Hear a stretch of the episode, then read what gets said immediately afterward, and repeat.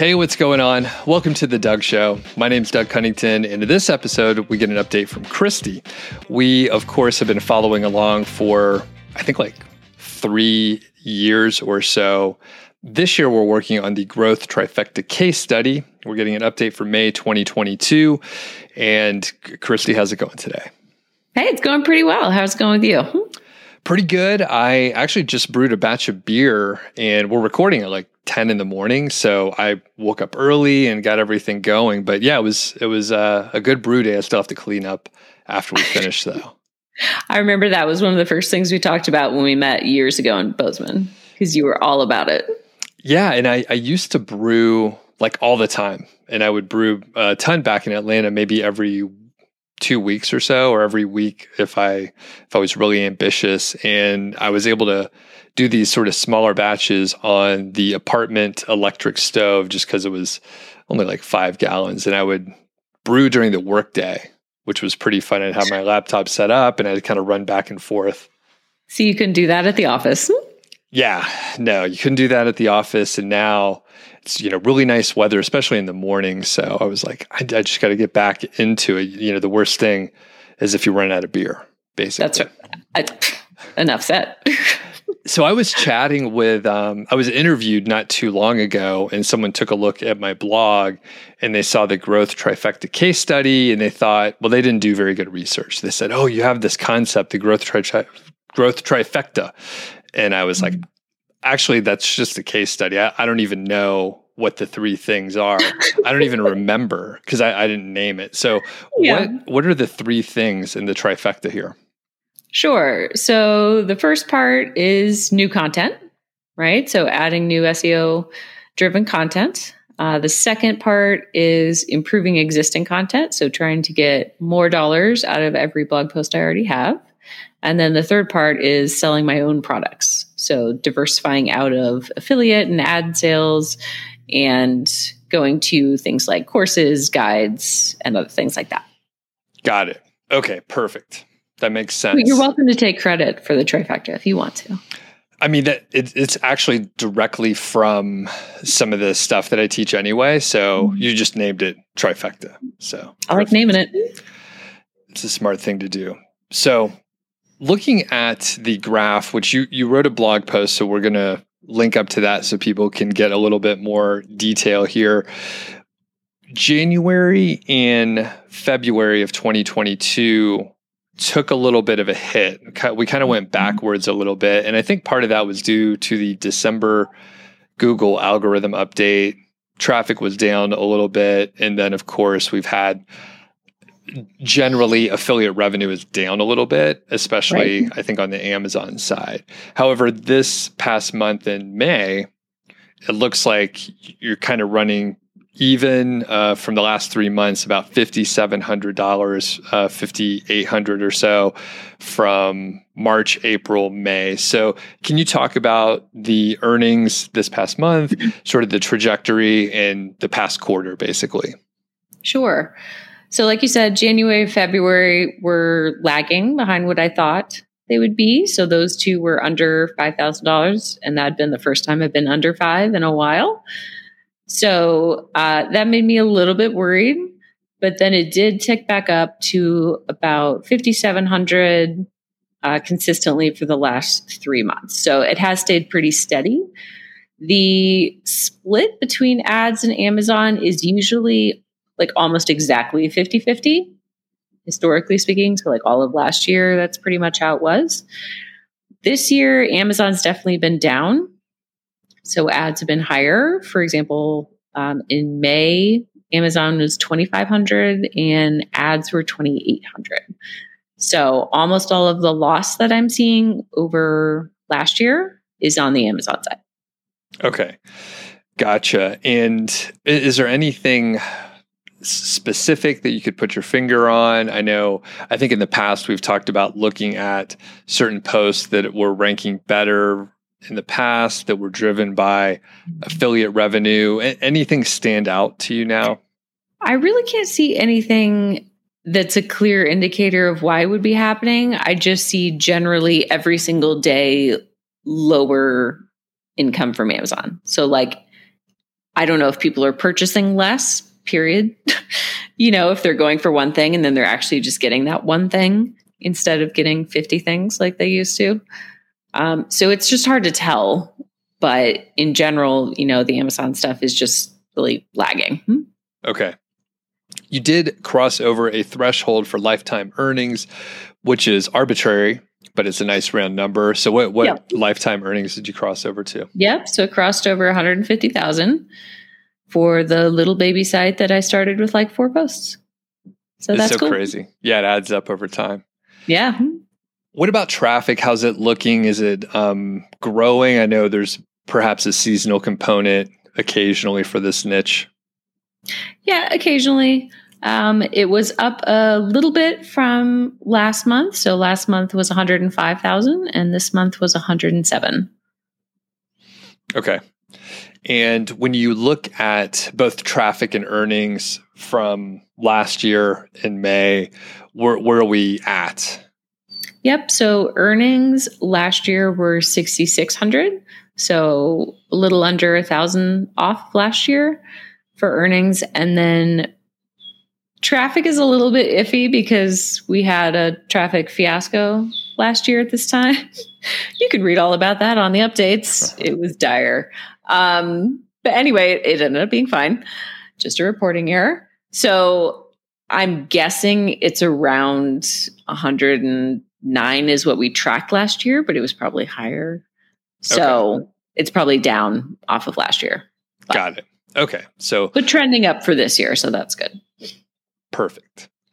And finally, expenses. I know last month in April, expenses were kind of high. You know, Bonkers. you were you were paying for stuff for work that's going to happen in the future. So that's just yep. a thing you have to do. So where where were we at this month? It was a little bit more reasonable this month, uh, 5,190 for expenses. And of that, uh, 1200 was to have someone clean up my second course content so that I could actually get it out there. So that was also a one time expense. Um, there was about $2,200, I think, in new content spending. So for writers, um, and that was expected. Got it.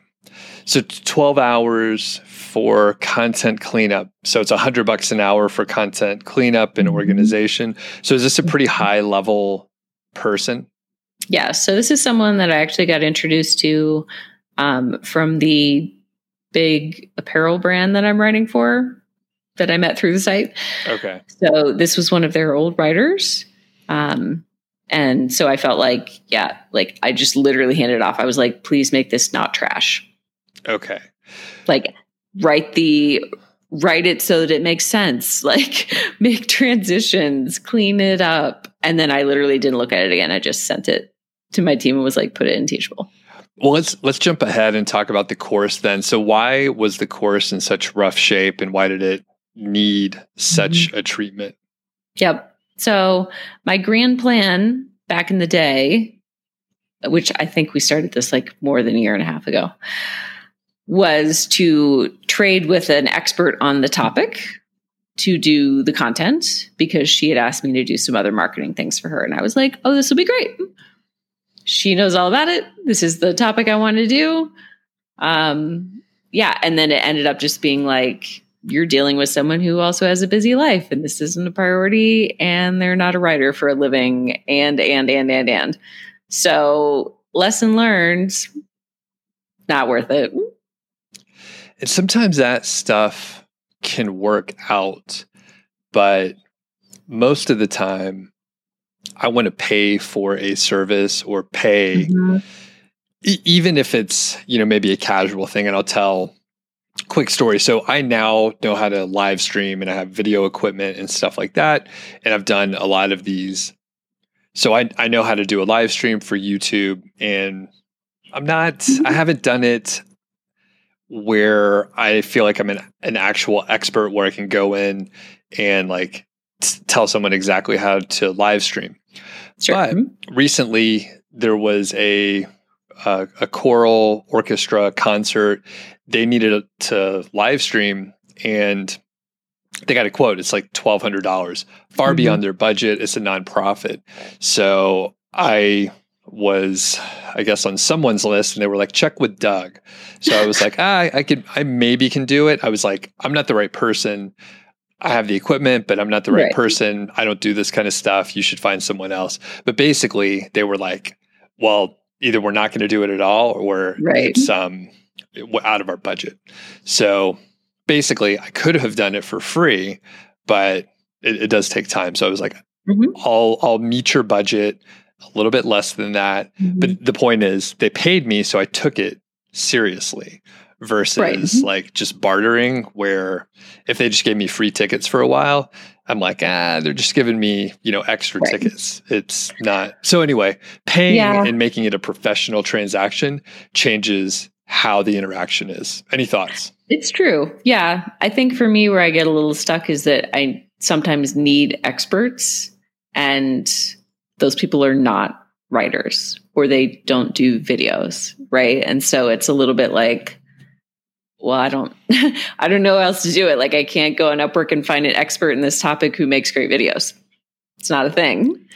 So, yeah. Okay. But it was a real pain. Okay. So 12 hours, 1200 bucks, somebody fixed mm-hmm. it up. What's going on with the course right now? So it's now all in Teachable. So that's good. Um, side note, we also got our Teachable subscription downgraded which is very good. So we were paying 120 bucks a month, which was just making me insane. And now we're back to 30 bucks, which is fine. So that's okay. good. Um, but yeah, so it's sitting in Teachable. I have two videos to add and then throw in some imagery. And I'm waiting on a draft of the sale page from my team, and then we should be done. Okay. What's your target for launching? Last year, Technically, um, yeah, I mean, I want this thing off my list. So June would be great. All right, the next three weeks. I think it's realistic. Okay. Here's a word from Odys Global. That's odys.global. And they're the source for premium age domains with strong branding and powerful backlinks.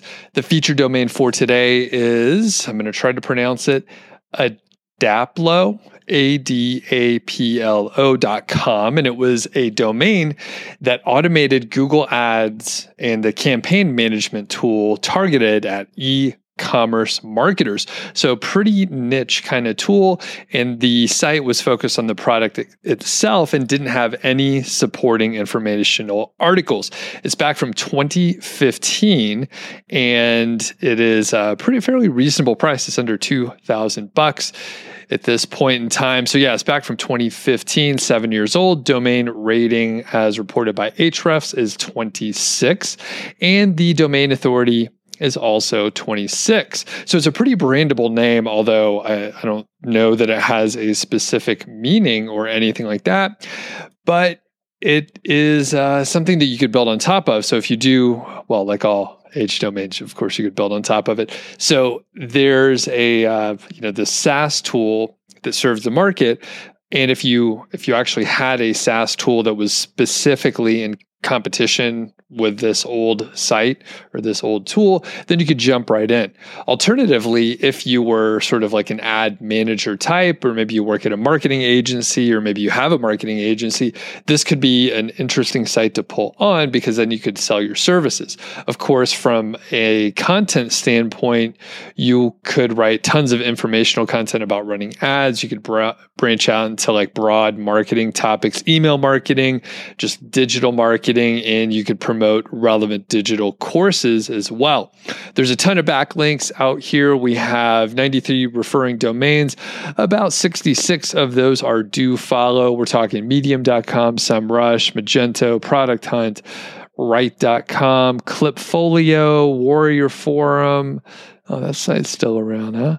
So there's a bunch of others out here, and there are Lots of branded anchor text out there, still indexed in Google. And if you join Odys using my affiliate link, you can get $100 into your account.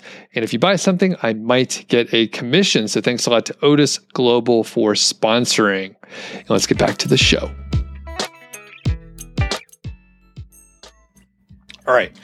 So part of this is coaching, and I'll, I will preface this. I think Christy, you already know the point that I'm going to make here, mm-hmm. But it could be the first time that people are hearing sure. about this.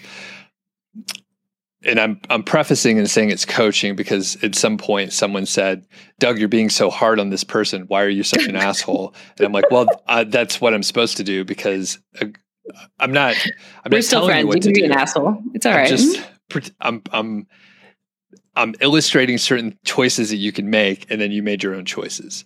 Do you want um, me to guess? yeah, go ahead. What, what do you? Got? Okay, I feel like you're going to say I should have pre-sold the course to see if people would buy it. I should not have bartered for any of the content, and I should not make it so perfect so it would have been done last year. Am I close? Yep. Yeah. Is it the it, Doug trifecta? It's it's mainly the the first the first part. So uh-huh. in I'll we'll go through this in a painstaking way, but quickly. How mm-hmm. much have you spent on the course? Not even including teachable fees, but how much for content and like this twelve hundred bucks, and then the other stuff. I want to say it's like three to four thousand bucks. Probably. Okay, three to four thousand dollars. You actually have sold a handful of them, and I think you've made, if I had to guess, like two to twenty five hundred. Um, for courses over time, yeah, yeah. it's around okay. two. So you're still in the hole a 1000 mm-hmm. to two thousand bucks, which I think if you do a regular launch, you can get that back mm-hmm. in the next year. I, I yep. think that is not out of the question, especially with two courses. Agreed. You'll get better with launching and so on. However, the better way to do a course or many digital products is to pre-sell it.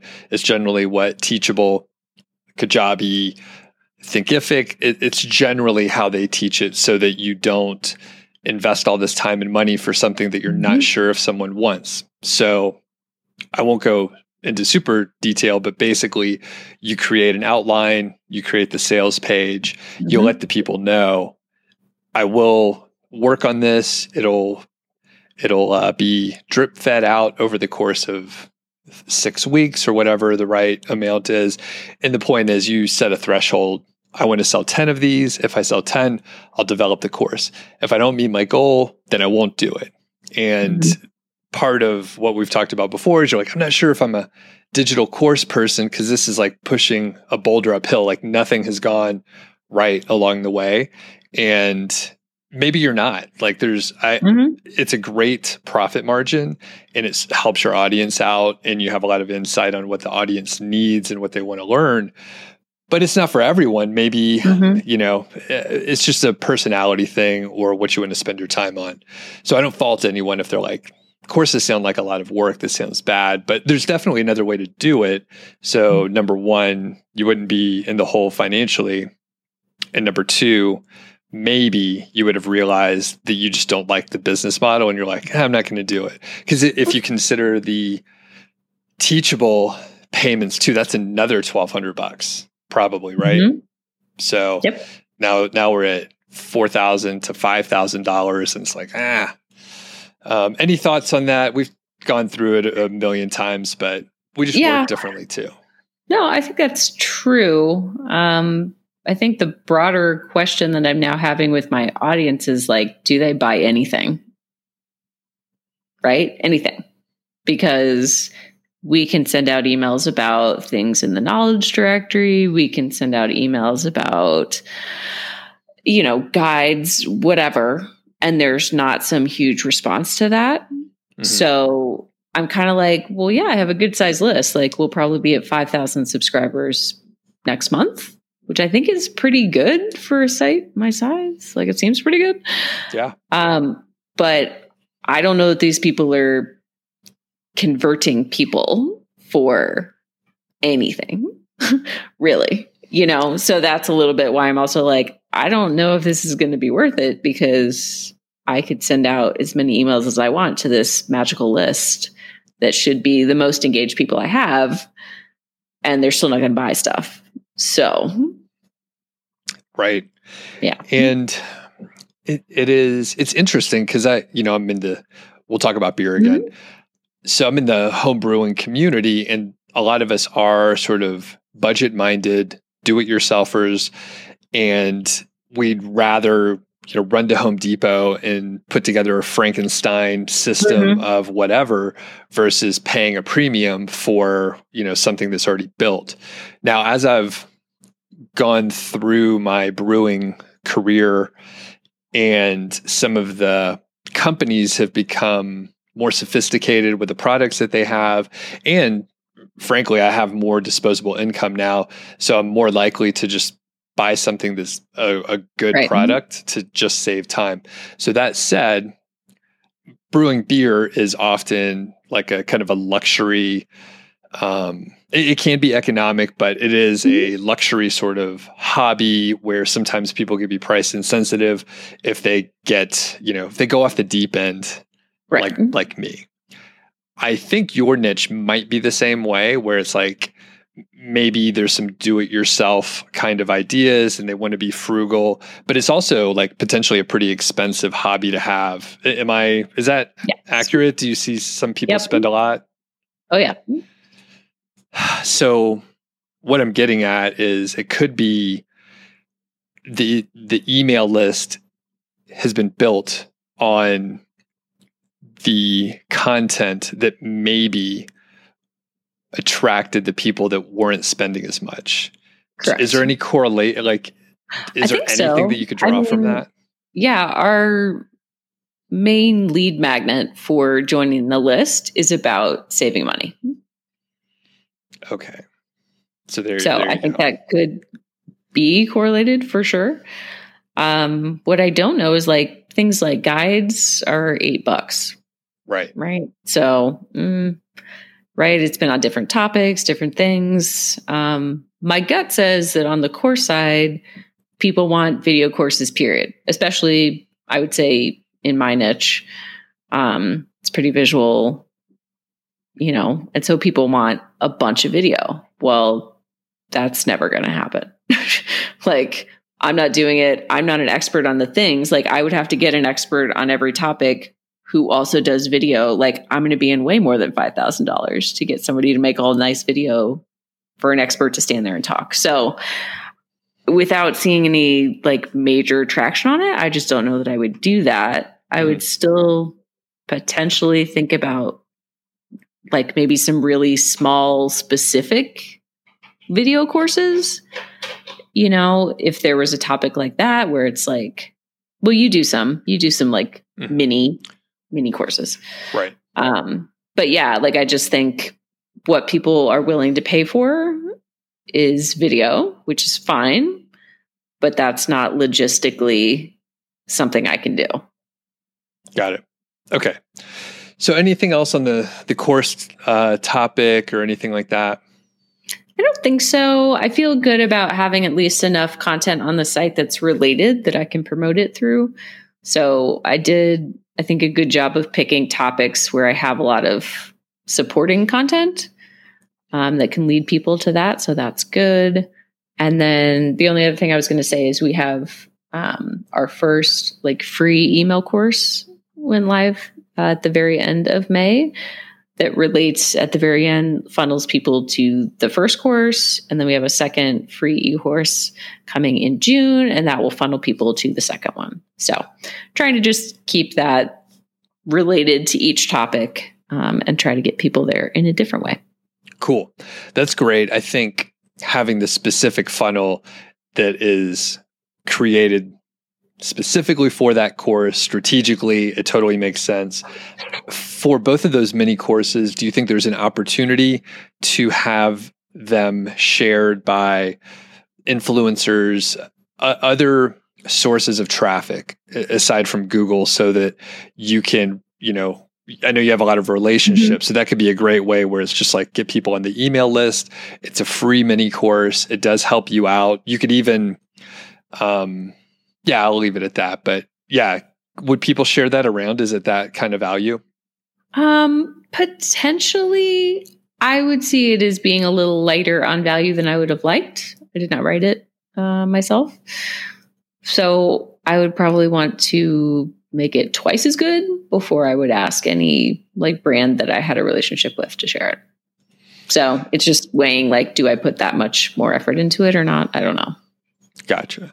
And how long is the mini course? Um, it's like six email, six email drip, I think. Okay, gotcha.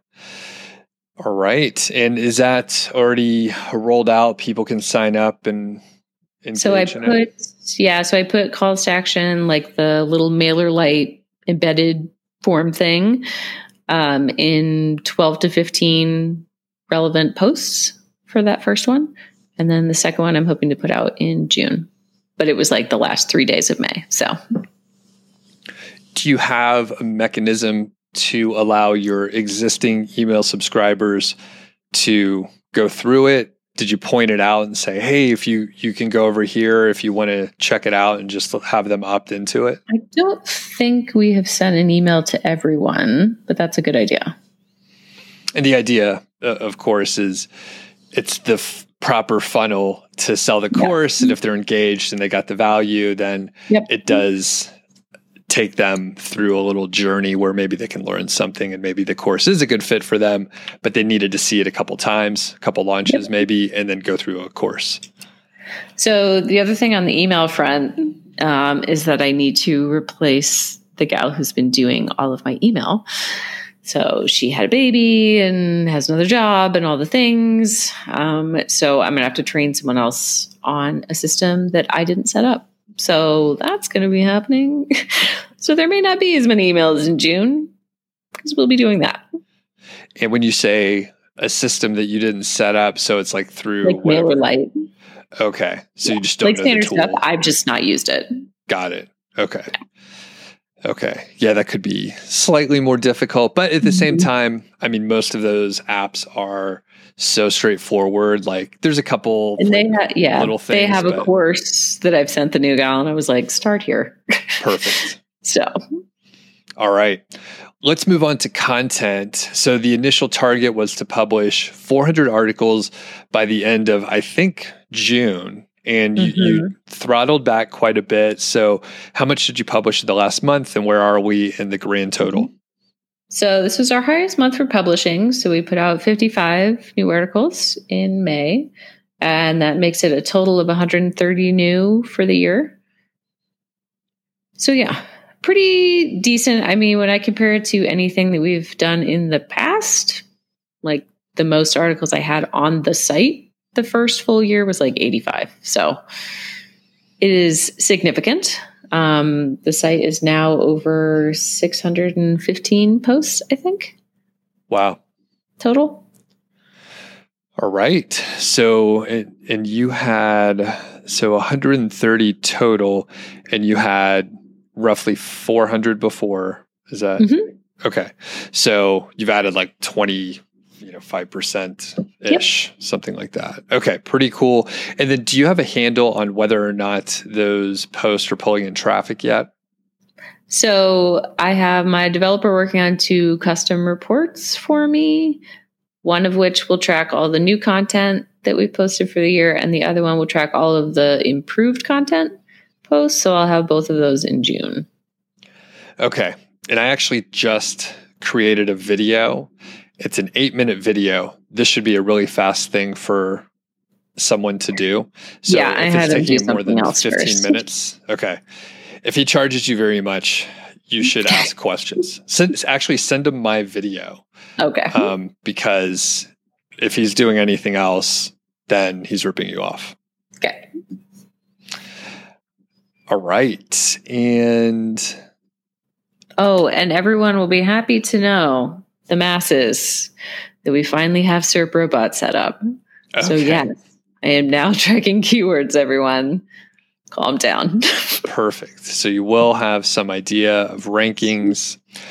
And I think it goes to show like some people get caught up in the analytics so much. And I think y- you actually heeded my warnings and you like didn't look at metrics and analytics Yep. very often and you just check in a couple times a month. But you actually like now it would be helpful. yeah like it, it's good to know especially if traffic's going down or some something is changing it's like oh that keyword dropped in Right. rankings and you can get some data from the search console but it's not quite as good and Yep. anyway serp robot you'll be in good shape here Yep. All right. What's the target for uh, June as far as number of articles? So I think we'll be around the same place. We should be at least in the 40 range. Um, I think my content manager is taking about a week off, which honestly was a relief and um, gave me a little break from publishing.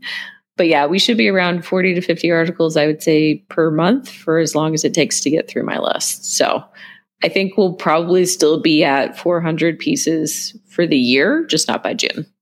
Okay.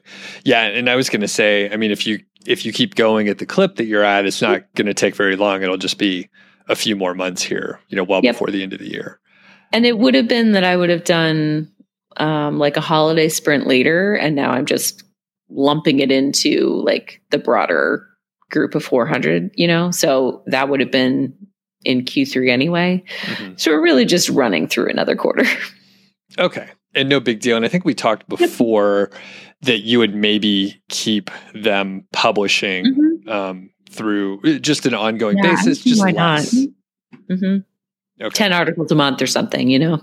All right. Yeah. Onto existing content, you've added FAQs, there's more images, stuff like that. How's that going? Mm-hmm. Yep. So the goal for the year was to improve 100 articles. Um, you helped me prioritize which ones to start with. So I started with that list. And I've now put in FAQs, two new FAQs per article for the first 50. And I should have the second 50 done in June.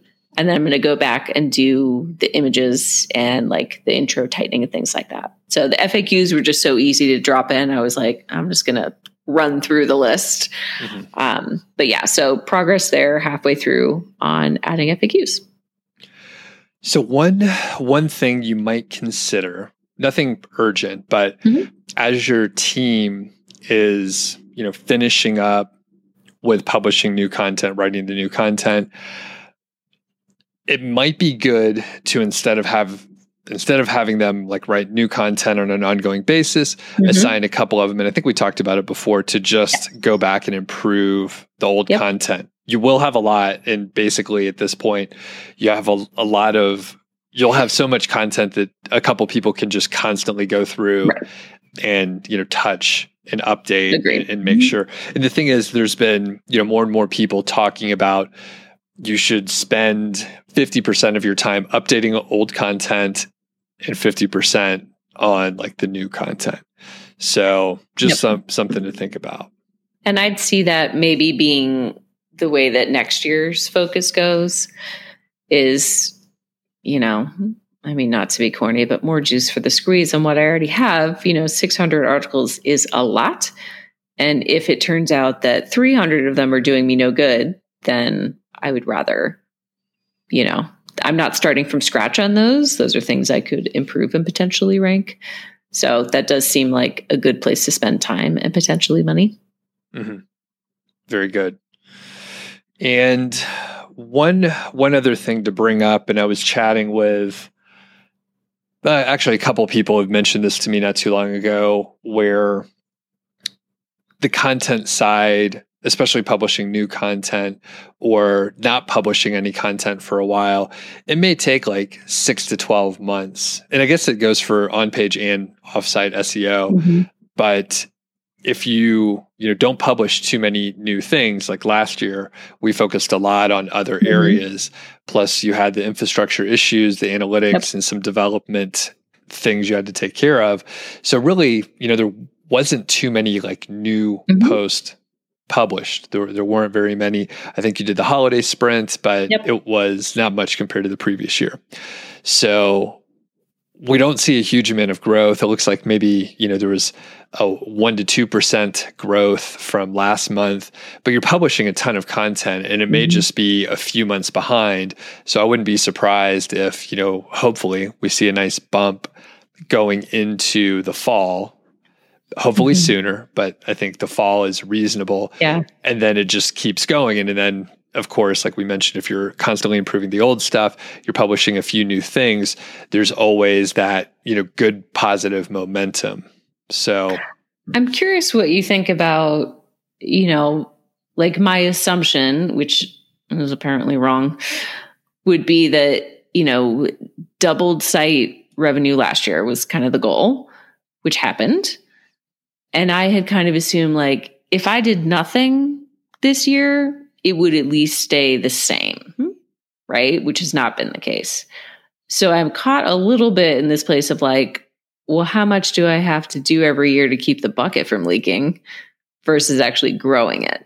Right. So part of why I think this year has been a little frustrating is just like, I feel like I'm doing all this work just to try to get the site back to where it was this time last year. Right. Without having really, nothing happened. But, you know, I'm just like, I don't, do I have to do this every year for the rest of my life to keep the site where it is?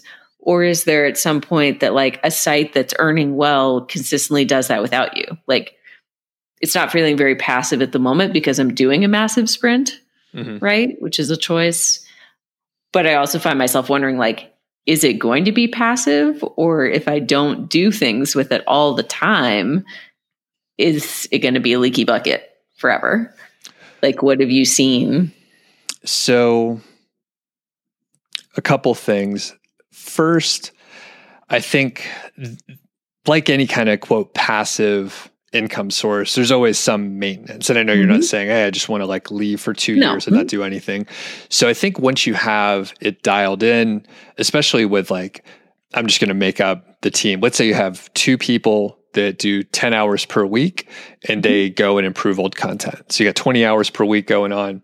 And then you have maybe two writers that write uh, two articles each. So you're publishing a decent amount on an ongoing basis. Things are being improved. You have a ton of keywords, blah, blah, blah. So once you have those people dialed in, I think it's okay. The other side of the coin, right? I had a, a friend that I interviewed not too long ago. I think the interview is going to come out pretty soon. And he was one of the ones that mentioned his site sort of it was a little stagnant. Mm-hmm. They were cruising, and then the next year, the lack of effort from the previous mm-hmm. year kicked in, and it was just you know momentum taking them down. Meanwhile, there were it was a much more competitive niche. Mm-hmm. There were new competitors coming up with big budgets and a lot of motivation, and he was kind of at the end of his motivation. He really didn't care about the site anymore. So the point being, he realized that you know they should have done a little bit more maintenance. They kind of mm-hmm. got complacent. So I think as long as you're doing some maintenance, you could be yep. okay. Now, the other side of it is potentially right if you are able to get traffic from other sources if you're able to have like a diverse revenue stream mm-hmm. then it can be more passive the Google updates won't impact you very much. And a lot of that is based on like just other traffic sources. So I, I could tell you on Niche Site Project, we've talked about it for years. I haven't mm-hmm. published new things. You've written more in the last two years because right. you're, you're doing case studies. And I, I'm doing video and podcast, and those represent other traffic sources. Mm-hmm. Podcast is totally independent. I mean, that is an open RSS yep. feed. Like I could do whatever I want. Uh, YouTube is great. It's someone else's you know property that I'm building yep. on, so there's risk there, but it represents a you know a new traffic source for me. Mm-hmm. So for the niche site project, I'm fairly in good. I'm in good shape, even though I haven't been doing very good SEO right. and my traffic has dwindled. And, and that's the thing. You have to keep doing stuff to stay ahead of the Google mm-hmm. updates, I think. So it's really, you know, it's it's how you architect and the the traffic sources, I think. So if you could figure out other th- like I mentioned before, oh, what if you had like the social media influencers kind of send like maybe on an ongoing basis send traffic to that funnel and mm-hmm. then you grow the email list and 5000 is a pretty decent size period. Yeah. But for a small niche it's like your open rates are crazy too like 30 40% mm-hmm. right? I think so yeah. Yeah so they're overall, reading. They're just not buying. Yeah yeah. But it's, good readers. it's, it's good engagement but like you may be able to use that as like a mechanism to create goodwill from the influencers. So mm-hmm. like you send them some people, they send you some people, and like it, it helps everyone out. But to answer your question, there's always some maintenance, number one.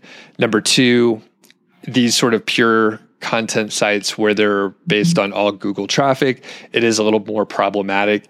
You do have to do a little bit more. Sometimes you'll end up doing a ton of work mm-hmm. and it feels like it's not really doing much until much later and you're not the correlation and yeah. cause and effect it doesn't, you know, line up. The other part I'll bring up too is you're doing some freelance writing, which is actually paying pretty well, mm-hmm. and you have the the course that you're working on too. So it feels really busy. Mm-hmm. Can you mm-hmm. talk just a little bit yeah. about the uh, the freelance writing you're doing? Yeah. So I developed a relationship with a a big brand in my niche through the site who had just like seen us posting. I think it was about our inclusivity project actually um, on Instagram or something. I don't even know how they found us, something social. And they'd reached out to say, hey, we want to do like, you know, just like standard product review stuff. And I was like, interesting. So I got a call with them and was just kind of asking them about their team. And I was like, tell me how many like writers and designers you have. Like, what's the makeup? And they were like, we don't have a writer. and I was shocked because that seems insane. So uh, that ended up snowballing into a friendship and a monthly retainer. And so now I write um, all of their emails and have been working on a catalog for the last week and a half. So it's turned into, you know, a monthly engagement. And if I count that in site revenue, which I kind of feel like I should, since it came from the site, you know, I mean, that's 4K a month ish, you know? um, a lot of work, but it's also with like a really good brand, and I feel like I could build on that.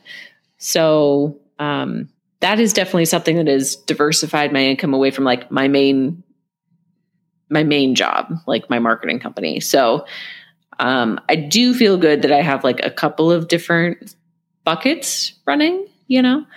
And it's not something again where like I'm very lucky to be able to put money into the site that's great. I think the feeling that I don't like is like never being caught up on the plan that I've made up from nothing.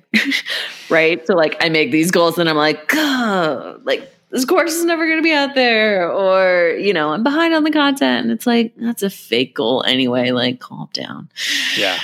So a little bit of that is just like who i am that i need yeah. to potentially tweak. Um but yeah, like when I think about next year, I think like since I have people that I really like now and I have a content manager that causes me like zero heartache ever, like can I just make a consistent process and be like, here's the monthly plan.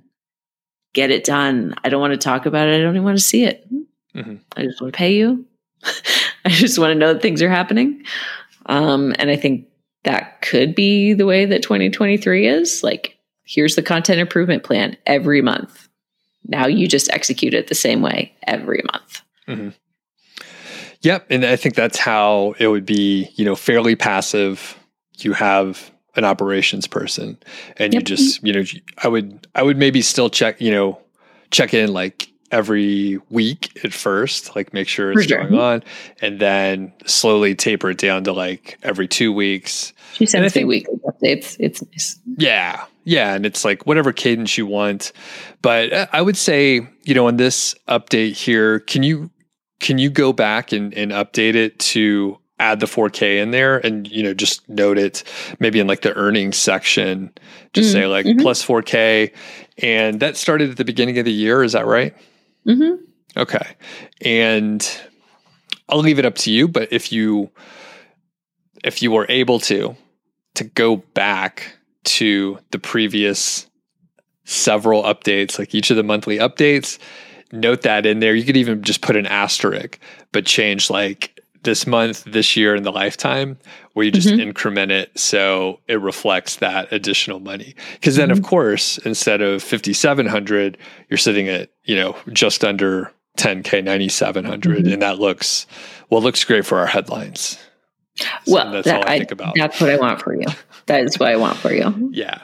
Yeah. So, because you're right, it is it is part of. I mean, Mm-hmm. it's tied directly to the site, so it's not even like you're doing some extra freelance work in something unrelated. No, it's they just like me. it is it. It is Yep. from this effort. So, And that's what makes me think that there could be potential for, you know, things like a media kit, which I drafted this month, um, to just do some things like that that might be more brand focused than SEO, right? They would just be a little bit more income diversity as Yeah. well. So we'll see. Hmm?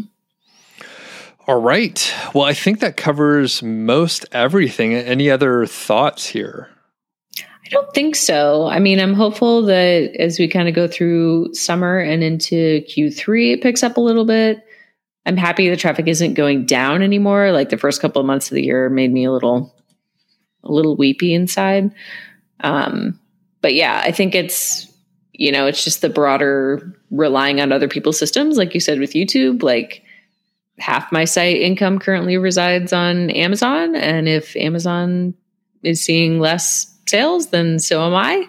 There's not a whole lot I can do about that. So, uh, yeah, I think the site itself is pretty healthy. I'm happy with the amount of content we got published last month. And yeah, I think the team I have is, you know, going to be good going way past this year. So that's positive. And remind me again, how many people do you have on the team right now?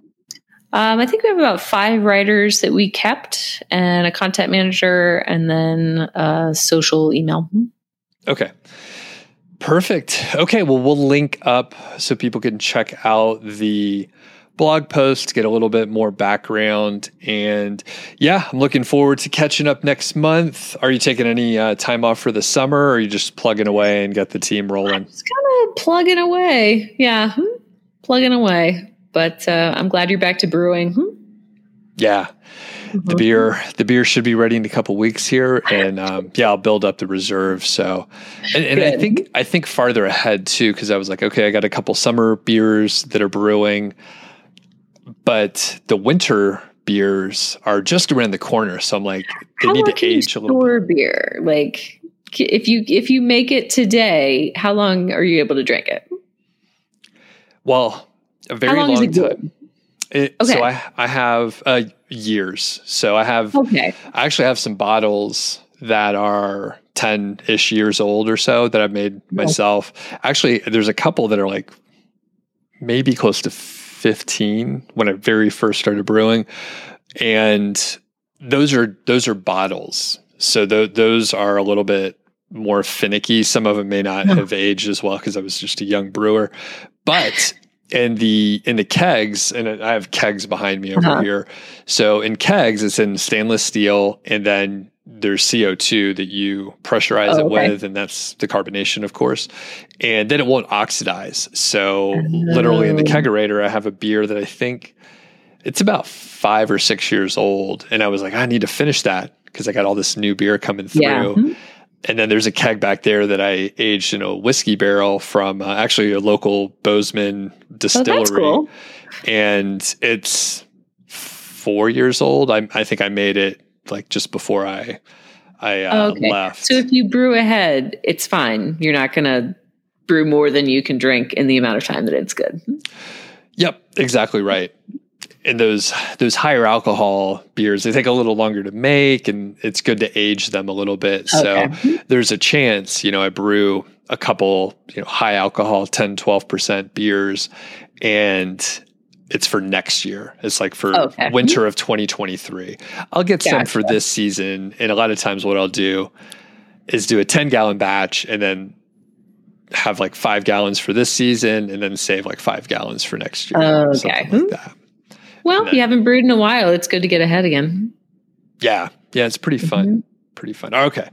I'm I could talk all day about that. But um, yeah, we'll catch up with you in a few weeks. Cool. Thanks, Doug.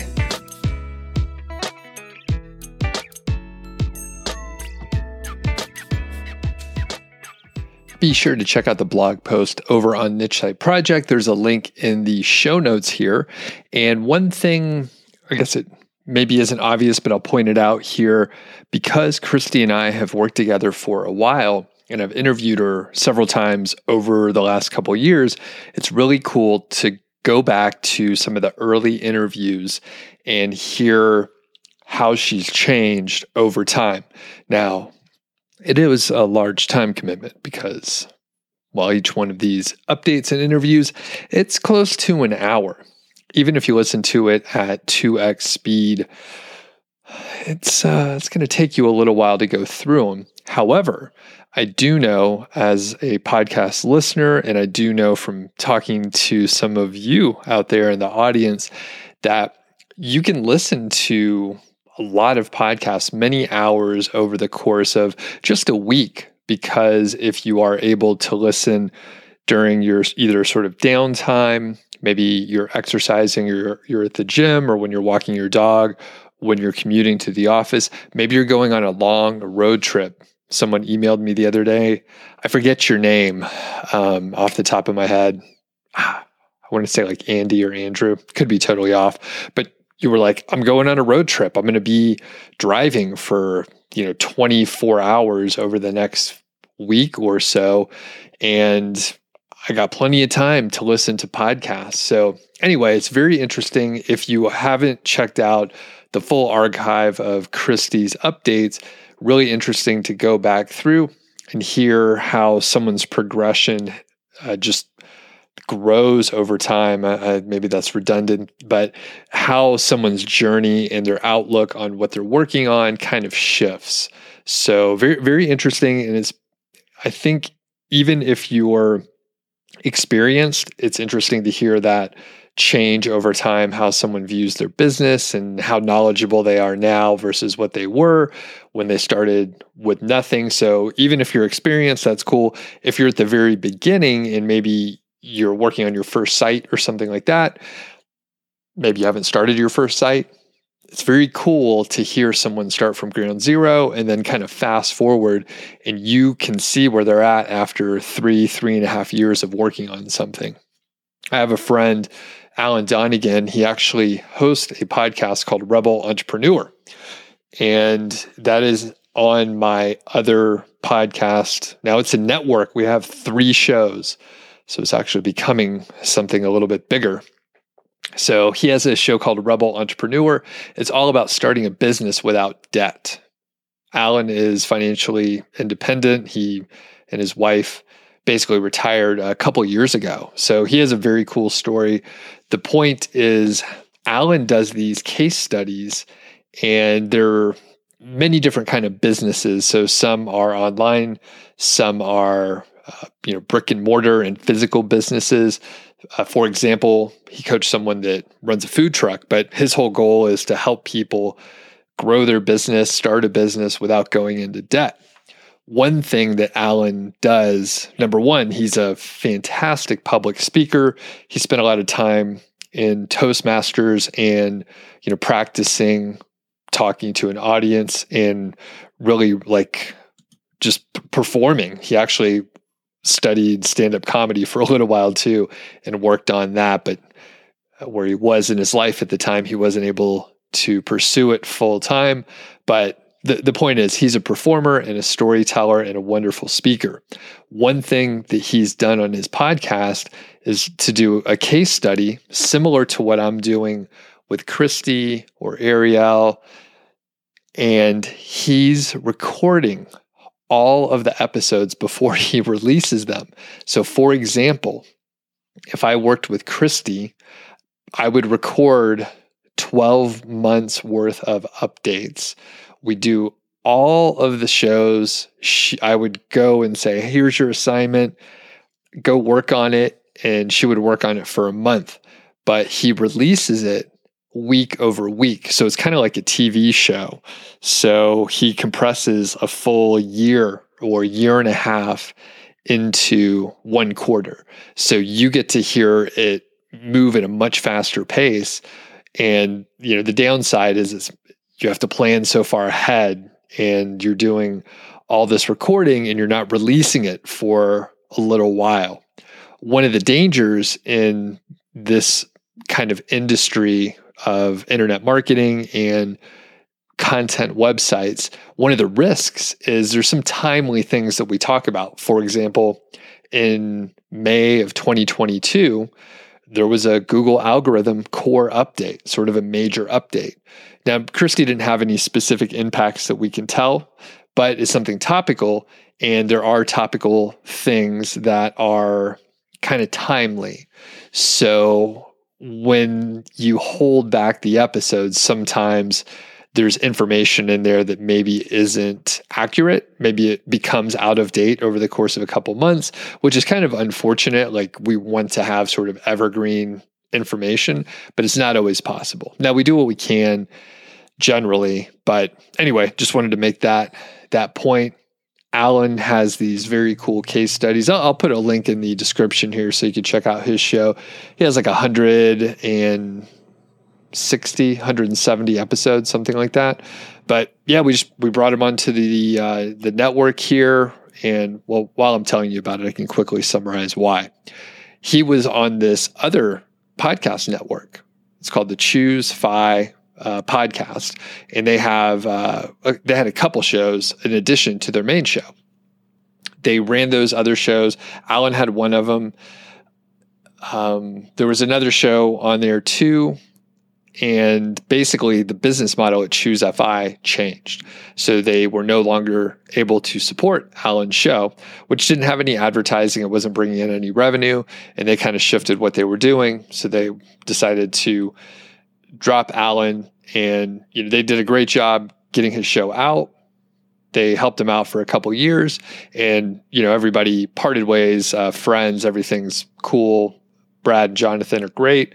Uh, but I was able to help out with my partner, Carl Jensen, although I'm basically doing all of the back end stuff. Carl, at this, uh, we kind of split our tasks. So at this point, he's helping out a ton with scheduling. He has a lot of contacts in the industry that we're working in personal finance and financial independence.